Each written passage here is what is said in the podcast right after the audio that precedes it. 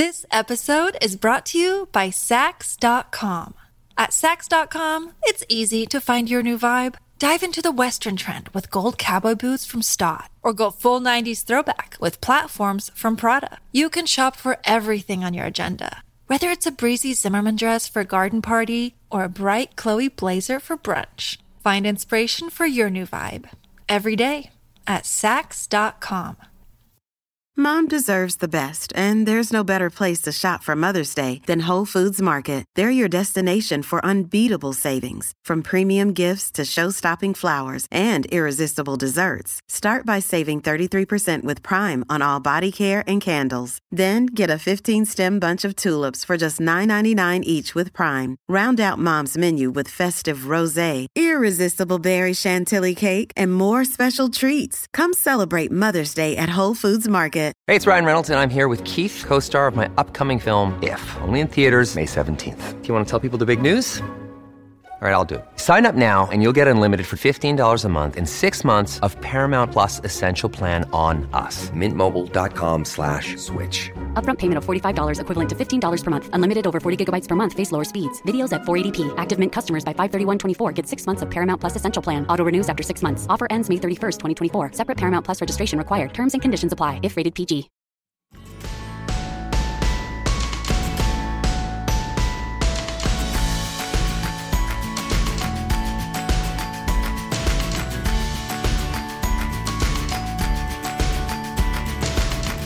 Welcome to another Mother Runner. This is Sarah Bowen Shea. I'm joined today by Dimity McDowell. Hello, Dimity. Hello, here here with my bunions and all. Spoiler alert. yeah, spoiler alert. We're talking about the sexy topic of bunions today. I just wanted to let you know they showed up to the party as well. They didn't they didn't stay in bed. excellent, excellent. Well, I adore our guests, so I am very much looking forward to this conversation. But um you and I were going to see each other IRL very soon, next week. IRL, I know in Redmond, Oregon. Looking forward to it. Mm-hmm. It's going to be great. Our retreat and in the high desert of Oregon. Dim, have you you've been to Bend, right, which is near Redmond, or no? You know, I maybe I don't know Because I know the first time I ever went to Bend was on a press trip, a Nike press trip, and I'm just trying to remember if you were on it or where, not. where does the hood to coast end? No, it ends at the coast. It ends out at Seaside, Oregon, and it starts near Hood River. It starts at Timberline Lodge. Yeah, as far as I remember, I've never been to Bend. Oh, okay. All right. Well, the high desert is just supremely lovely. And our host hotel, oh my gosh, you're never going to want to leave your room practically. It's so tranquil and, you know, has kind of milky white walls and white linens. And, oh, it's just really stupendous. Ah, So, can't yes. wait. Can't And- wait. And your favorite, lots of hiking. We're gonna hike. We're gonna hike eight miles together. That is, I am the group leader. I'll I'll hold the balloon. I'll hold the umbrella at the front. Don't lose me. Um, yeah, no, it's gonna be fun. Um, it's gonna be really great. We it's a different uh different vibe, right? Mhm, Usually yeah. we have a race, but we Mhm. decided to switch it up a little bit and do a little bit more kind of outdoor adventure, Mhm. including Sarah. You want to talk about the the boating? Yes, the Going canoeing on a yacht? yes, no, we are not going out with Jeff Bezos and his new I was going to say Jeff Bezos yacht. Yeah. we both listened to the same NPR story. Uh, and, uh, so yeah, so we're going canoeing and on a high alpine lake, so super clear water. One of them, it sort of depends on where we'll go, is based on the weather and how much snowmelt there's been, and one of them could be in the caldera of a volcano. Of a Caldera. I don't even know what that word is, Sarah. Oh, it's the part of a volcano, a, a volcano that has erupted. That is the the crater that is left. Like the lip part? no, the inside the lip, the crater part. Yeah. Yeah. Yes, yeah, yeah, yeah. So to me, the lip would be the perimeter of it. So Yeah, Um, yeah. So it's basically like the lip is the yeah, like it's the edge, and then we're going in the little bowl. That's what the Mhm. caldera is. Oh Mhm. wow. Okay, Mhm. yeah, yeah, yeah. I'm gonna pull so, that pull yeah. that out. That twenty five cent vocab word.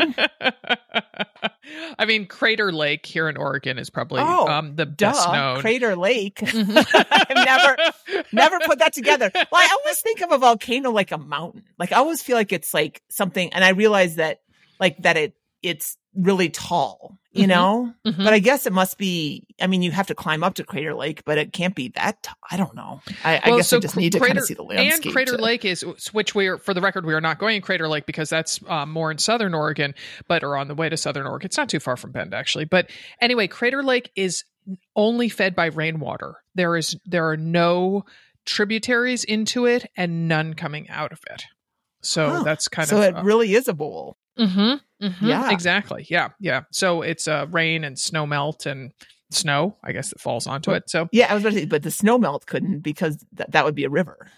Uh, well, right, but uh, I mean, the the snow that falls on the sides then goes into the you know, Yes, yes, melts yes. down into it. Yes, but it, so Okay. nothing's feeding it. But anyway, so but there are other such lakes that probably might be. I don't know if they're spring fed or not. But so yes, so one of the two lake choices could possibly be. Um, in a volcano, yes. and um, I mean, is this something that we could like jump in, or is it going to be just wicked, wicked cold? It's gonna be super chilly, but you know me and water. I'm I'm going in for sure. Yeah, Like, yeah. I think it- I'm going to bring my suit because I love. I mean, I love getting in cold water. I Oh, it. Adore it. Oh my gosh. And I have Yeah. started my uh mainly taking just lukewarm showers that then get progressively colder during the you know three to four minutes that I'm in there. But I oh goodness, I love just finishing with really cold water in a shower Oh my this time god, of year. Well, Sarah, we just did that challenge in Many Happy Miles. That was Oh. our challenge in May is to turn to take a plunge. I mean, Oh. it that's so funny. Yeah, we turn it down and try to like hang in there for I mean like 30 seconds, a minute, like whatever feels good, you know? Oh, I love it. I love it. Yes. So, well, So you know, I've been I've been open water swimming three times this year, and I was afraid that I wouldn't get in the pond until June because we had such a stinking cold, wet winter and spring, like I know you did out there in Denver. Mm. And the first time Molly and I went in, we're like, mm, it feels too warm. But then I went on Sunday, and it felt just deliciously kind of a little Perfect this side of chilly. Yeah. Mhm. Yeah, yeah. Yeah. Yeah. Good. So it was quite good. Yeah. So I'm quite excited for our retreat. It'll be a bit bittersweet because we just announced that we are taking a hiatus from retreats in 2024. So we have this retreat and then we have Hilton Head November 3rd through 6th um, off the coast of South Carolina. This will be our third time going back there. So we know that it is stupendous. And so, folks, if you've listened to us talk about retreats ad nauseum here on this podcast and thought, oh, I always want to go to one. Well, that's the one to go to because uh, we don't know when our next one after that is going to be. So um, definitely look for it on anothermotherrunner.com under events and um, read about and sign up because get it while the getting is good. Sure, sure. yeah, yes. absolutely. Yes, yes, yes. Well, as Dimity said earlier, we're talking about bunions today, and our guest is Amy Benton, a doctor of physical therapy and co owner of Prime Performance Physical Therapy here in Portland. In full disclosure, I originally met Amy when my 17 year old son John started seeing her for some issues he had, as Amy is known as the preeminent physical therapist for dancers here in Portland. Amy herself was a professional dancer before becoming a physical therapist, and now she works with a variety of female athletes as well as you know a few a few male ones as well. Amy is also the mother of two school age kids as well as a runner and she's joined us to talk primarily about that super sexy topic of bunions. So thanks so much for joining us Amy. Excited to be here. Thank you. Yeah, yeah. So before we talk about your running and then feet problems, you got to share with us about your dance background, especially the part where you were performing on silks, suspended from trees while pregnant. yeah. So grew up dancing and decided to go to college as a dance major and continue that training and then moved to Boston, became a professional dancer in a local company touring throughout New England. I wanted a liberal arts education as well as uh, a dance career. So I cobbled together both, burning the candles at both ends in life, but it was a ton of fun. Uh, finished my degree, uh, doctorate in physical therapy from Simmons, and then headed back to the West Coast and hit Portland and had to decide which companies I was going to dance with. And an aerial company said, well, if you dance with us, we'll train you on the silks. So my aerial career began, spent four seasons with AWOL, uh, Aerial Without Limits dance company here in Portland. And, you know, the fourth season, I was wearing this very tight purple, shiny unitard and working on a piece. And I became, you know, pretty tired and uh, my purple uniform got tighter and tighter, just feeling more like a grape than a dancer. and I went to the doctor and I was like, it's got to be my thyroid. You know, I hear that this is a thing. It slows down. You gain weight. You're tired. And she ran some tests and she's like, no, no, no, you're, you're pregnant. and the show was, you know, two weeks away. So mm. I found that I was six weeks along and decided, okay, well, let's just do this. And I'll bring my baby with me into the air, into those motions. And so I performed, you know, rigged high in the air with no mats. Um, but I finished out that that show and it felt wonderful. And then I could put dancing on the shelf for a little bit while I started a family. Mm. Nice. Mm. Did you ever get um did was like morning sickness a thing when you were pregnant? Yeah, a little bit. Yeah. No, nothing like, too when, crazy. When going upside down in the silks would, would that like cuz I kind of get a little uh you know, get that like even on a swing set, you know, you get that little like flutter in your belly, you know, I'm like I don't know if I can do that when I'm pregnant. Oh, absolutely. The vestibular system, the inner ear system is the most highly trainable system of the body. So, oh. you know, for years we worked on spinning tolerance and being able to be in X, Y, and Z planes in the air while spinning. So my bandwidth for spinning and turning and twisting was really high at that stage, which maybe helped with the morning sickness. there you go. All right. I love it that you have an explanation, like your vestibular system. I love that. All right. Well, so, um, so you get out of the silks and you hit the pavement. Tell us a little bit about your running. Yeah. So I picked running up after working the Boston Marathon medical tent. I was in Boston for seven years, uh, going through undergrad and then grad and then doctorate. And I was inspired by these amazing people, both recreation and professional, um, that ran the Boston Marathon. Just their endurance and their intensity and their love for the sport. So I was healing from a hip injury and decided to cross train from my, my dancing, cross train with running. And I just fell in love with it. The freedom of it. It's so easy right at your doorstep. I was in Boston at the time. So running about around Fenway Park and I got to see the city really quickly, right? It sped up my uh, adventure with it. and, you know, one mile became three or four, five or six and did a few 5Ks here and there, but really love to run. It's just freedom. Totally. Um, and so it sounds like you kind of always knew that you wanted to be a physical therapist, or at least when you got to college. So, so what was interesting about that to you? I had touched base with PT through my dance training. Dancers, 90% will have contact with an allied healthcare professional at some point in their training. And so injuries found me you know, a patient of PT. and it seemed like a natural progression of a profession. I already knew intrinsically so much about my body through training sure. and thought that that would be a really great career to either supplement dance or be the second career because every dancer has a second career. You can't dance forever. And so that was a great fit. I just get to play and dance and move all day with my patients. It's really a labor of love. Mm. It does come through in your work. I should say that you and I are working together on some of my back issues as well as a couple other misalignments in my body, and and it's I really enjoy our sessions so much. So you mentioned that you took up running for cross training to dance, and so before we focus on feet, you know, can you talk about why you strongly advocate cross training for runners and dancers, the ones you work with as well as yourself? Yeah, running is a multi joint sport but first and foremost, it goes anterior posterior, unless you are um, training highly on varied ground. So, to create balance around the muscles, ligaments, and joints of the body, it's really important to work in all the different planes of the body so that you have balance to the joints for longevity, injury prevention.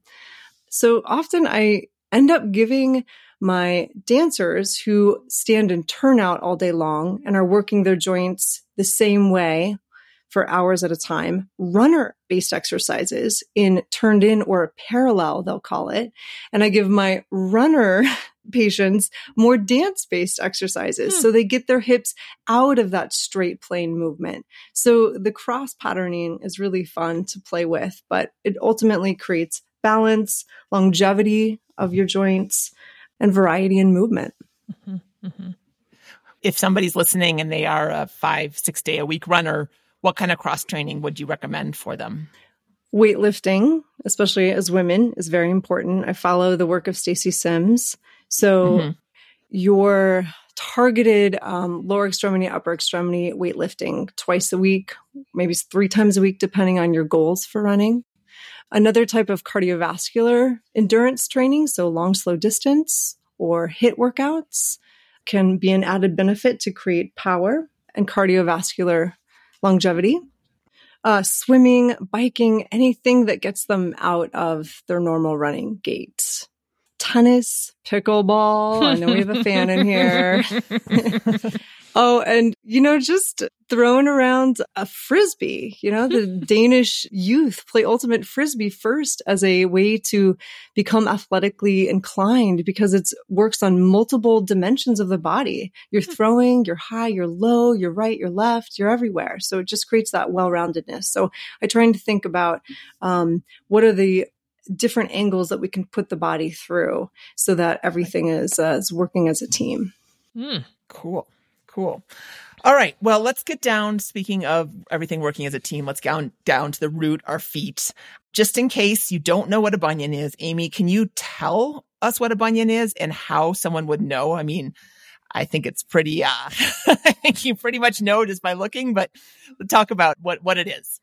Yeah, a bunion is if you were to take a pencil and place it on the top of your big toe, on the top of your foot, and if your toe is deviating into the little toes and no longer in that straight line that that pencil holds, you might have the beginning of a bunion, which is where the great toe begins to cave inward or arc towards the little toes.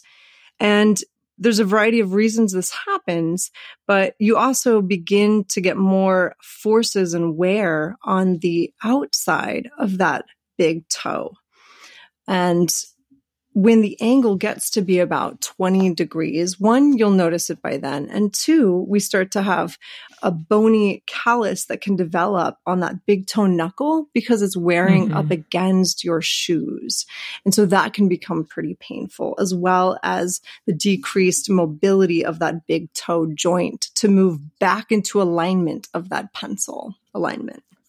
There you go. So there are like baby bunions. I always, I mean, you know, I I have, I have uh, two bigger bunions, but the, are there some that aren't as pronounced that don't hit that 20 degree angle or is that is that the natural evolution of one?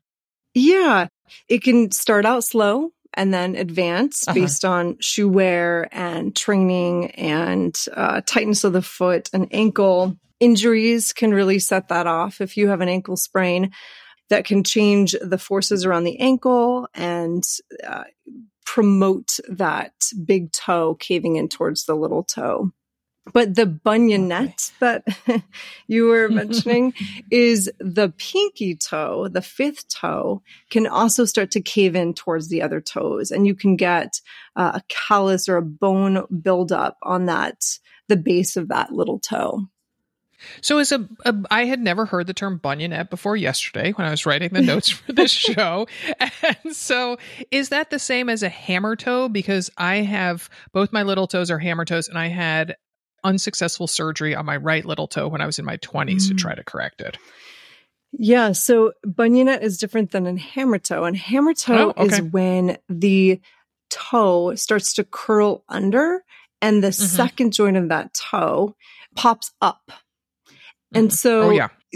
I work with hammer toes all the time. So what I've found is that when the foot, you have um, a couple, you've got a ton of muscles in your foot, but there are long flexors and short flexors. So if you do curl your toes like you're going to pick up a sock with your foot, those mm-hmm. are your short flexors that curl the toe under. When those are either tight or weak or both, they can pull too much, creating that bend in the toe. And then the wear and tear of your shoe on the top of that toe joint can get blisters, redness, pain, swelling. So, mm-hmm. how we go about treating those is we massage and lengthen and work on the short flexors in the bottom of your foot. We massage those out, get them nice and long, mobilize the joints of the toes so that they can move into a position where you have a mechanical advantage for the muscle to work. And then we work on specific exercises to lengthen and strengthen those toes. Mm. Mm. Wow. Sounds like we we got some work ahead of us, Amy. I got you. can you take, I mean, can you make a hammer toe flat again? Oh, yeah.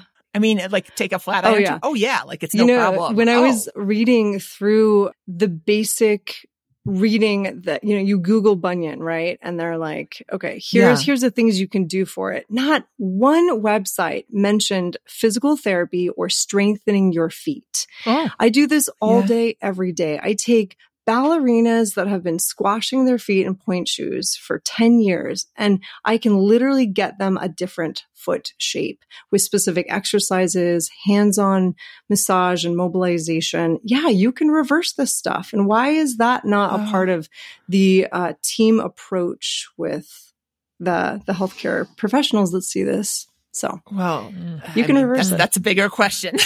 but yeah, I mean, the reason why I wanted to co-host this podcast with Sarah is because I had bunion surgery um, back. So I have uh, two kids. One's almost 20. So my bunion surgery is probably 19 years old. So what happened? Probably you see this a lot, Amy.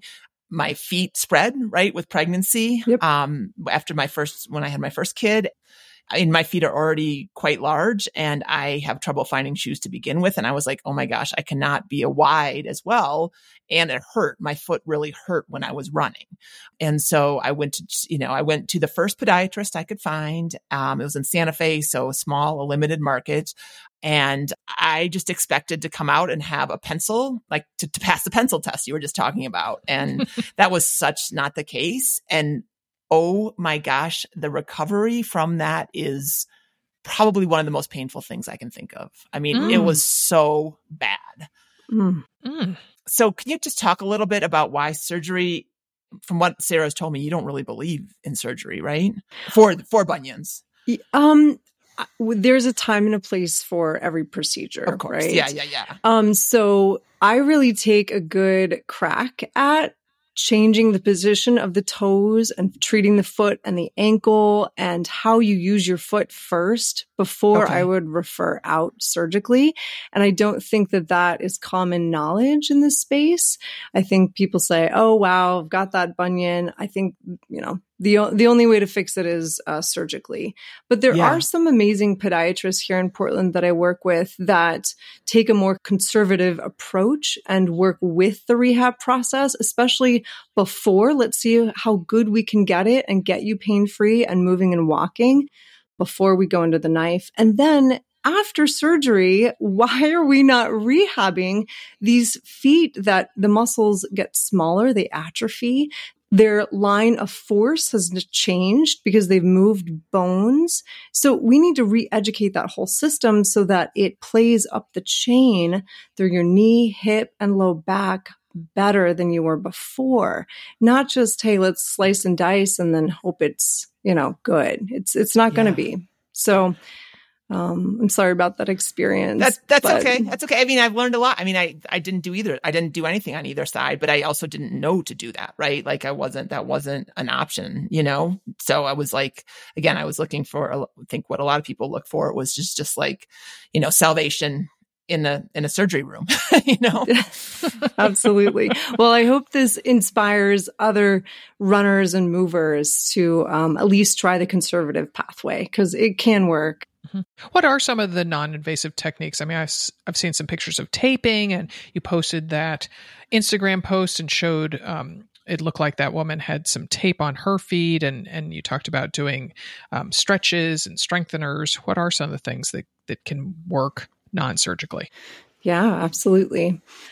So mentioned before, taking the the tissues of the foot and the ankle and optimizing their pathway. So that's through massage, either hands, tool assisted, cupping. There's a lot of strategies that we use, um, mobilizing the joints, making sure each joint, there's, you know, 26 bones in the foot, making sure each joint is moving well.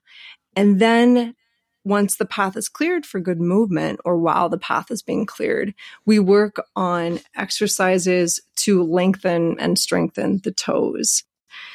If that joint needs help with realignment and it's just not anywhere near that pencil test, I do use a variety of taping techniques to aid in the activation of the certain muscles. Like there's a muscle on the side of the toe that can pull it outward away from the little toes.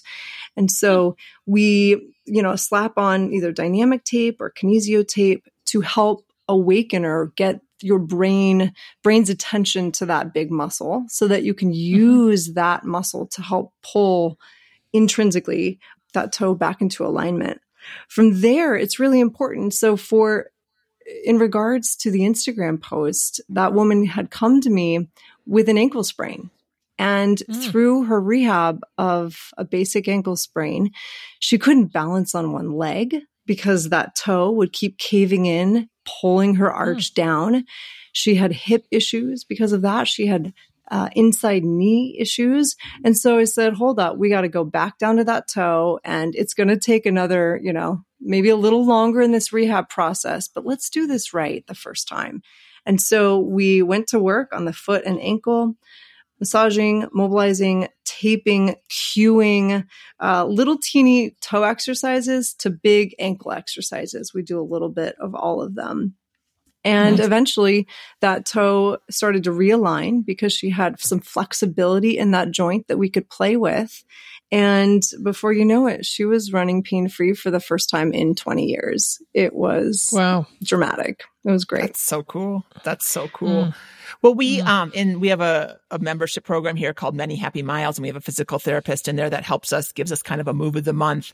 And last month was toe yoga. I mean, um, which seems very aligned, right? And yes. I mean, honestly, so it's it's it's pretty simple, Amy. I mean, you I mean, you probably explain it better than I can, but you basically like push down your big toe, let the other four rise, and then alternate, right? Push down the four and let the other, the big toe rise. Yes using your hands if you need to to manipulate if your toes are stuck like mine are.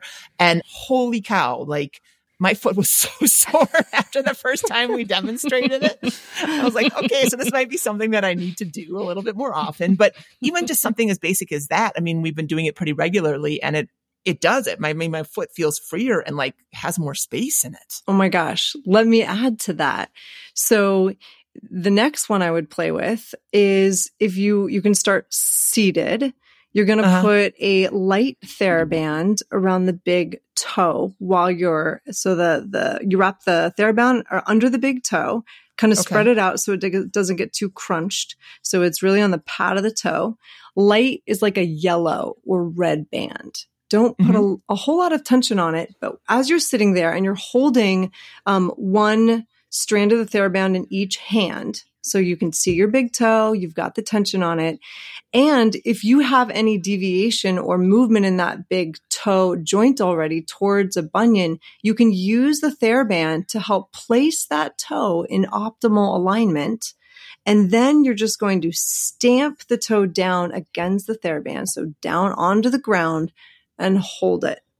And this creates alignment and it starts to work on the long flexors of that big toe, the ones that plant our foot down and then we press off of it when we run. So now that you've got the activation or their awareness of the toes and the yoga toe, this starts to build a little bit more strength of that big toe. So you've got the alignment and the muscle working for you. Yeah, I love. I, I like the idea mm-hmm. of stamping it. So, like, the idea is like you're putting it in the right place and kind of, you know, having some muscle memory there, right? Yeah. Yeah. Mm. Cool. Mm. All right. Well, we got to take a quick break to hear from the folks who allow us to bring you this free content. Please support them like they support us.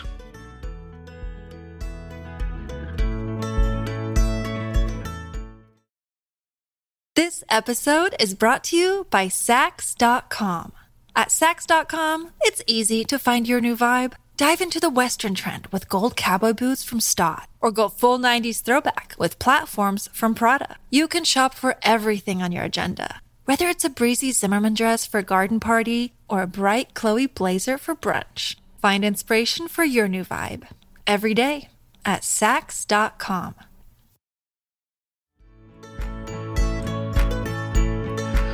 Okay, so Amy, you're the one who suggested this topic of bunions, and um, as you know, I was I hadn't hadn't really met you for more than about ninety seconds, so I brought John in, and uh, I was kind of like skeptical slash skittish. So I was like, okay, how about I ask our Facebook community and ask them whether they think it's a good idea or too gross, and I was kind of shocked by the response. I mean, it was overwhelming. They were like, talk about bunions. So it makes me think that bunions must be super common among women. And are they more prevalent among runners and other active folks? Or is it something that you get regardless of your level of activity? Yeah, apparently 100 million people will deal with bunions. It is a wow. it is a shared experience across the life spectrum. And oh, so, like, so warm and fuzzy warm and fuzzy. Uh, we just hide it. Why hide it in the shoe? Nobody will see. But yeah a third of uh, adults over 65 will have a bunion. I mean that's huge numbers uh, we do know there's a genetic component. So, about hmm. um, 70% of people with a family history will experience a bunion. But I will say this my grandmother and my mother both had bunions. I was a dancer, stuck my feet in pointe shoes for 10 plus years in pointe shoes, but I created a foot posture um, that is, I don't have bunions. I think it's that mm-hmm. nature versus nurture or nature and nurture that you really, how you use your feet and your body is how it can be built up. So mm. yeah, sure, it could be genetic, but I think there's things you can do about it and you can fix it and help realign it. But it's a, it's a hmm. popular, popular issue. yeah, genetics for sure. I will have to say, I think my dad and uh, and my sisters have them as well. So so, what are some early stage precautions women can take to try to sidestep getting bunions? Like, I mean, obviously, I think heels are an issue. Like you talked about those pointy shoes. Yeah, you know, wear and tear, right? So, um, wide toe box in your shoes. I have kind of three rules that I send my athletes off when they're looking for new shoes that they have a wide toe box. So I use an insole test. They take out the insole of the shoe, they put it on the ground and you stand on it. And if your toes, your big toe and your little toe are just falling off the edge of it, that shoe is probably not designed to give your toes room to work optimally in the shoe. So, so you're talking about standing on top of the laces, right? Like you're like you're crushing the shoe. Um, so take the insole out of the shoe. Yep. Oh, and you put it on, on the, the insole. Yep. Oh, you're standing on the insole, not the shoe itself. Okay, I'm right, sorry. Right. I mean, okay. you know, the, you could flip over the shoe and stand on that. I'm sure they, I'm sure they'd really treat you kindly at this. As you like go on stomping on their brand Just new shoes. Yeah, hitting the okay. shoes on the ground. Yep, yep. She'll be here okay. all day, folks. um, so we look for a wide toe box. We look for a straight shoe. So sometimes shoes are designed so they have this curve in it. Preference is a straight last and a um, zero drop if possible. Mm. A lot of shoes are built up with a little bit of a high heel or a 10 millimeter lift to the heel, and that can change what's happening at the big toe. So straight across. My favorite shoes that I have found are Altras.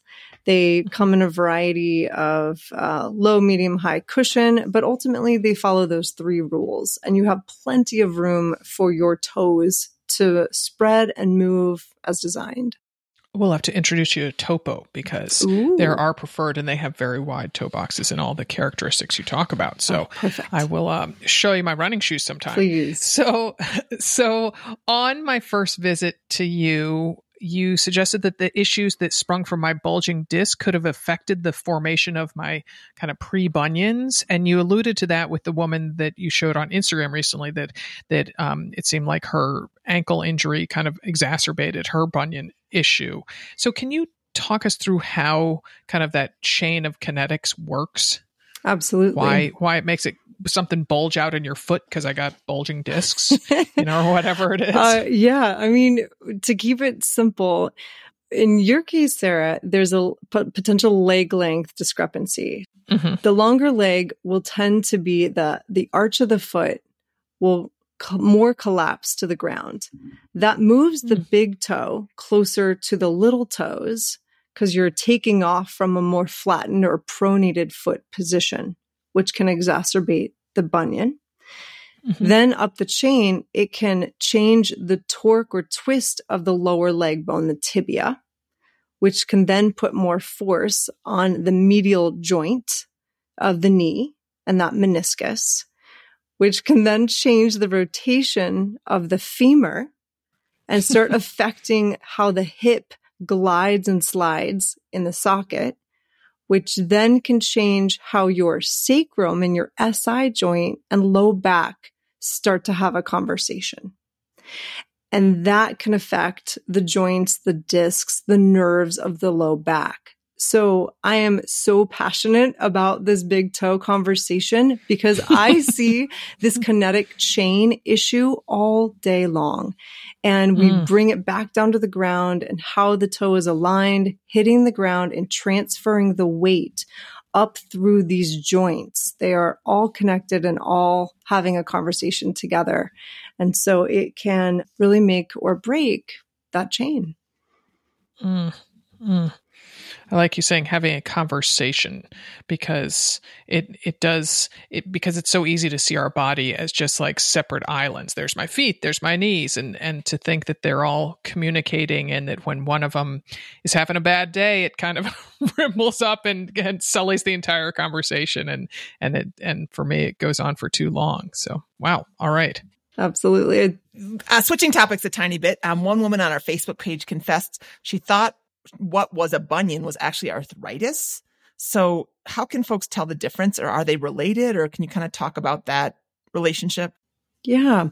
Arthritis is uh, kind of the breakdown or wear and tear of the articular cartilage within the toe joint. And that can create different angles of the joint. Oftentimes, yes, that bunion or that angle of that hallux valgus, we call it, will um, be exacerbated. Just because she has arthritis um, doesn't mean that I, I would treat it similarly in terms of trying to offload the part of that joint that is breaking down. Let's offload and share some of that load by getting that joint in a better alignment. Um, Okay. But when you have arthritis, it can exacerbate the breakdown of the joint, leading to the stronger angle they see. And here's where if orthotics and taping and toe spacers and all the manual work can't help, that's when we start thinking about surgical intervention for help. But primarily, people just want to get out of pain. So we're Yeah. going to try to do everything we can to help that joint be supported and well aligned, even if arthritis is in the picture. Okay. Mm.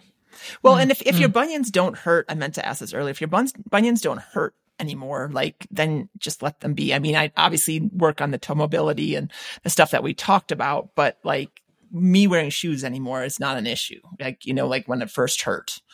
No, that's wonderful. But remember the Yeah. whole conversation up and down that leg.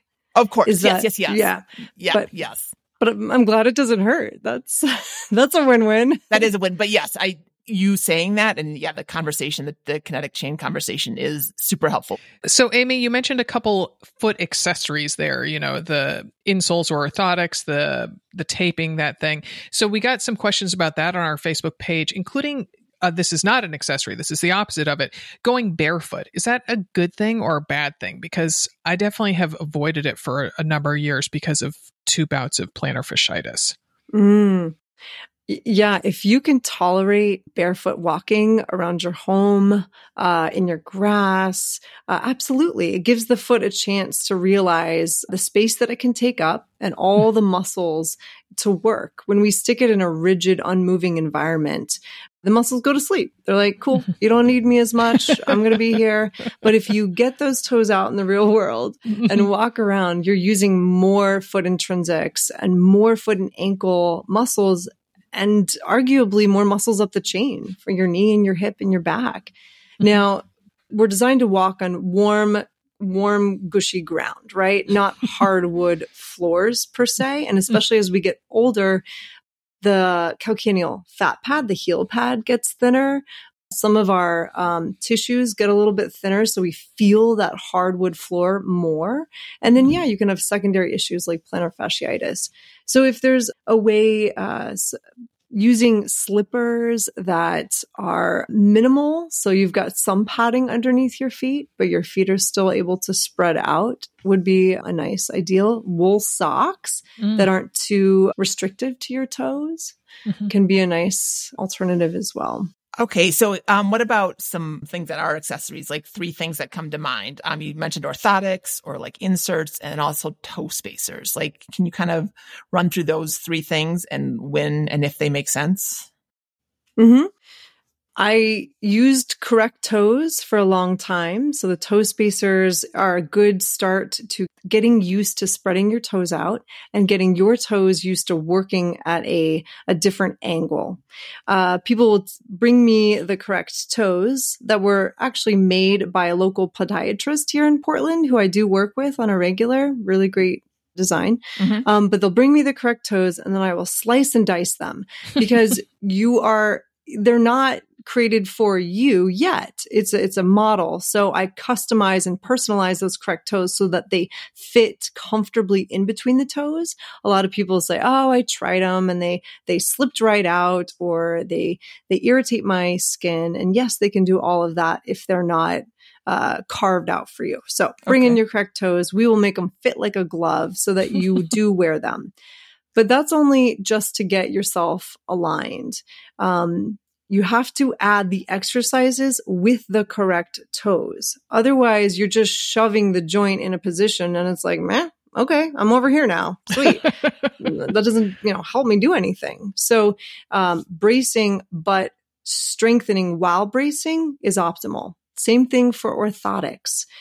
If I can find a Superfeet orthotic that works for somebody over the counter really quick, uh, great. But I, more complex feet and ankles or um, bunion angles need custom fit orthotics, which, which can be a little bit more pricey, but can be a game changer. For instance, you know, I have one leg longer than the other. I had a little bit of that collapsing in of that arch, and I just worked with a local PT to get custom fit orthotics that accounted for the leg length discrepancy and supported the toes and, you know, running pain free for years and years and years. I mentioned taping, but you can also get a single toe spacer just mm. between the big toe and the second toe. And that can be really helpful. But again, add the the smartness and the strength to the system, and you won't need those toe spacers for life. It's just a temporary guide for your brain to figure out where should my toes optimally live. I get the sense on the Facebook thread that people are wearing those the spacer that's just between the big toe and the second toe. I got the sense that people are wearing those in the running shoes while they run. Is that is that your sense they, too? They can, depending on um, the angle of that bunion or the migration of the big toe.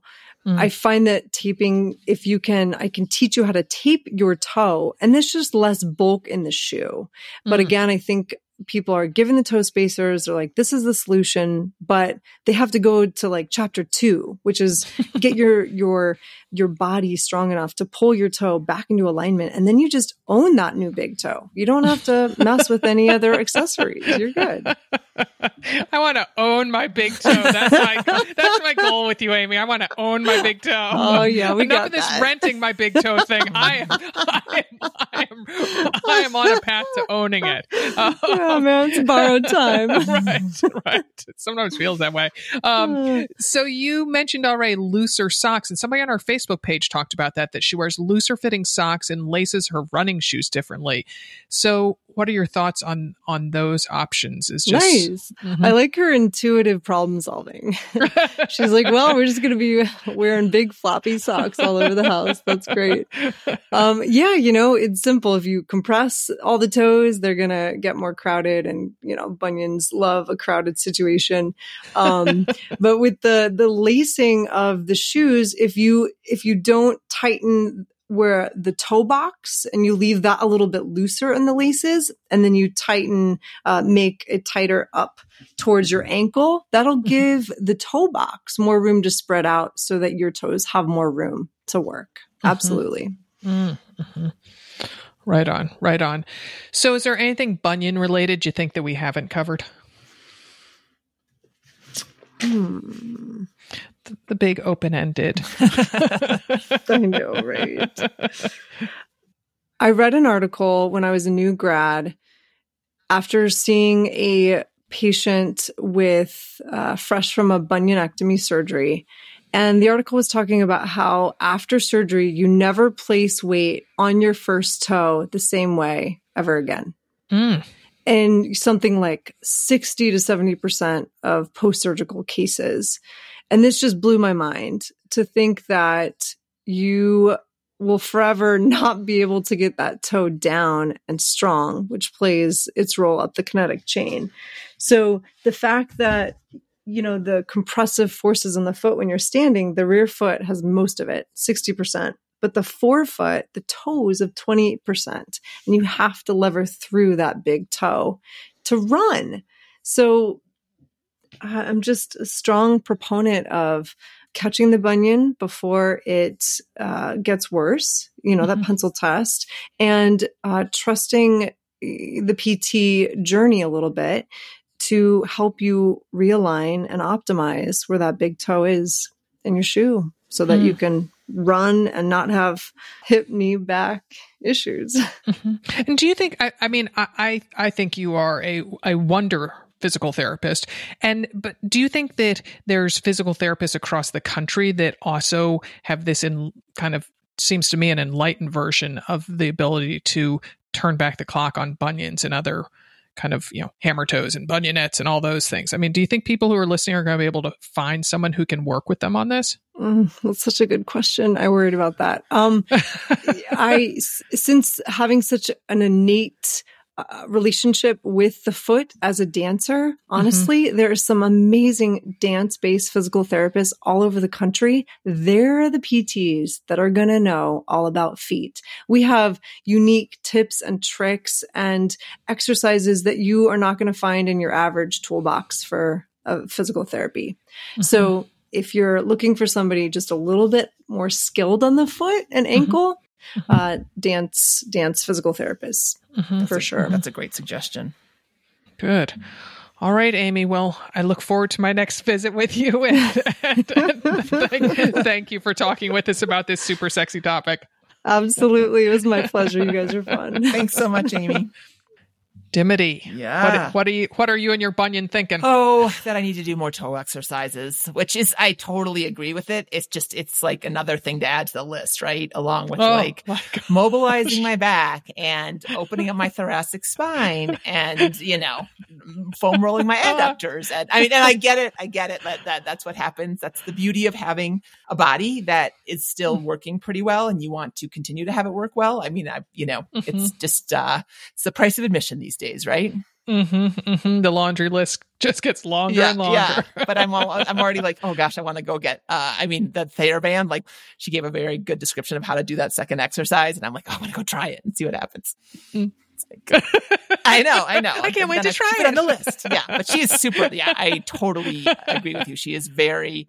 Um, and I love oh. that she comes at it a different way. You know, I mean, I think every physical therapist has a strength, and you know, hers is uh, obviously mm-hmm. foot driven, and that's very important and like like she said kind of rare hmm hmm I gotta say, I I mean, I've only seen her twice, and the the improvement that I have had is so marked. I mean, it's it's just I feel so fortunate to have landed in her hands. So, yeah. Nice. Well, so what are your assignments? Do you have to do a lot of uh, toe, Uh, toe so work? far, so I went to see her specifically to talk about bunions, so that I'd sort of know where she was coming from. And because my back is so overwhelming to my everyday life, I'm like, okay, before we get to my feet, I just here's the deal with Yeah. my back, and and she just immediately started working on things, and and so, but because of the kinetic chain, we are getting down to my feet. So, um, yeah, yeah, yeah. So. Oh, all right. Well, calling all AMR cheerleaders. We are so excited to once again expand our brand ambassador program. And if you listen to this podcast on the reg, you've probably heard numerous conversations with our BAM ambassadors, as we call them, our badass mother runner ambassadors, who don't necessarily have to be moms. They help us promote and spread the word of our beloved community. They do things like posting about AMR assets like podcasts and programs and merchandise, and also our partners on social media. They moderate the Train Like a Mother Facebook training groups. They work on AMR booth at a race expo, test gear for reviews, and so much more.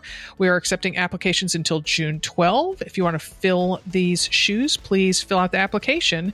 And this link will be in the show notes. It is anothermotherrunner.com slash bamambassador hyphen application. And like I said, there'll be a link to that page in the show notes. Our podcast today was produced in St. Paul, Minnesota by Barry Medore from Fire on the Bluff.